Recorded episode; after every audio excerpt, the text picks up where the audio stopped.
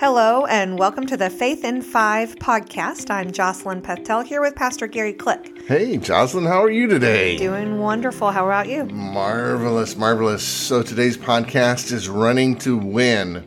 And I, I noticed that you're wearing a a t-shirt from summer camp because you and Pastor Chris, your husband, take the kids to summer camp every year. And so, well, what, where does that come from? That what verse in the Bible do we look at for this? 1 Corinthians 9 24. And what does it say? It says, Know ye not that they which run in a race run all, but one receiveth the prize? So run that ye may obtain. So run that you may obtain. Obtain. What does that mean? To win? Basically, yeah, you're trying to win. All right. So so you don't just you don't just go out there to prance around on, on the on the track, right? No. you, you have a goal in mind. There's a finish line that you're trying to get to. And uh, I noticed something you know, when I was young. I was very slender and very long legged and very quick, at least to start off with. I remember gym class. The first time we ran track in gym class, I thought I was all that in a bag of chips too, because we took off and I was very much in the lead. But then something happened about uh, halfway around the track and about three quarters as I ran out of steam. I was I was in the front in the very beginning the whole time until then, and and part of that is because I had not disciplined myself. Right. And so, the, what the Bible tells us here is that um, it says, Every man that striveth in the next verse for the mastery is temperate in all things, and they do it to obtain a corruptible crown, but we an uncorruptible.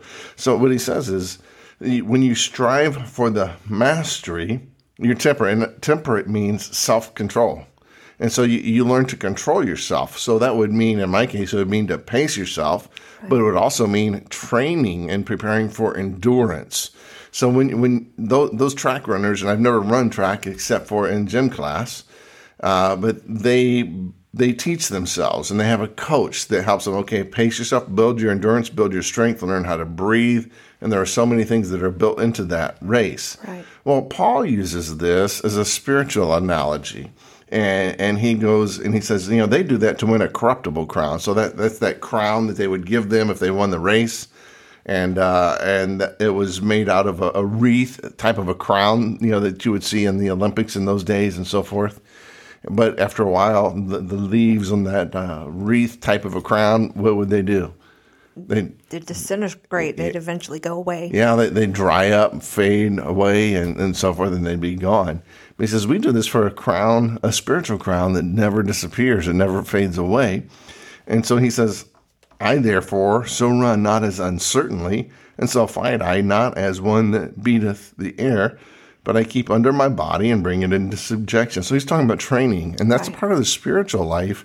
And the spiritual life is a discipline. It's not a just do what you feel like, because we know that every athlete trains Right. and uh, their coaches say, "Okay, you will not do this, you will not do this, and you will not do this, and you will do this." You do, and- and they they get the maximum performance out of their bodies.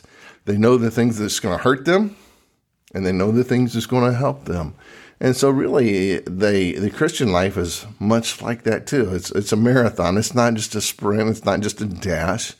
It's a it's a long race. Right. And as Christians, we should be disciplined enough to say, this is what's going to help my Christian walk. This is what's going to help my Christian life. This is what's going to get me through to the end.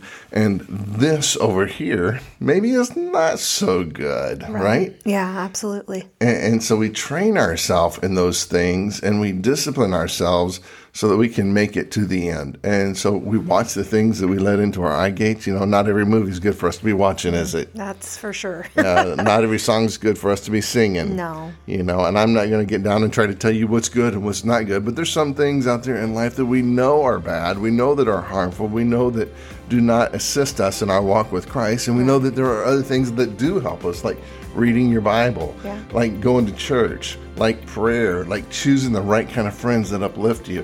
And so if you want to win this race, make sure you're doing the things that get you there Right. and that you're avoiding the things that are a distraction that hold you back and that slow you down. Folks, be sure to like the Faith in Five podcast on your favorite podcast provider. Hit subscribe, give us five stars, whatever the ratings are on your podcast provider. And you can look us up online. Where, Jocelyn? Faithin5.org. God bless you all.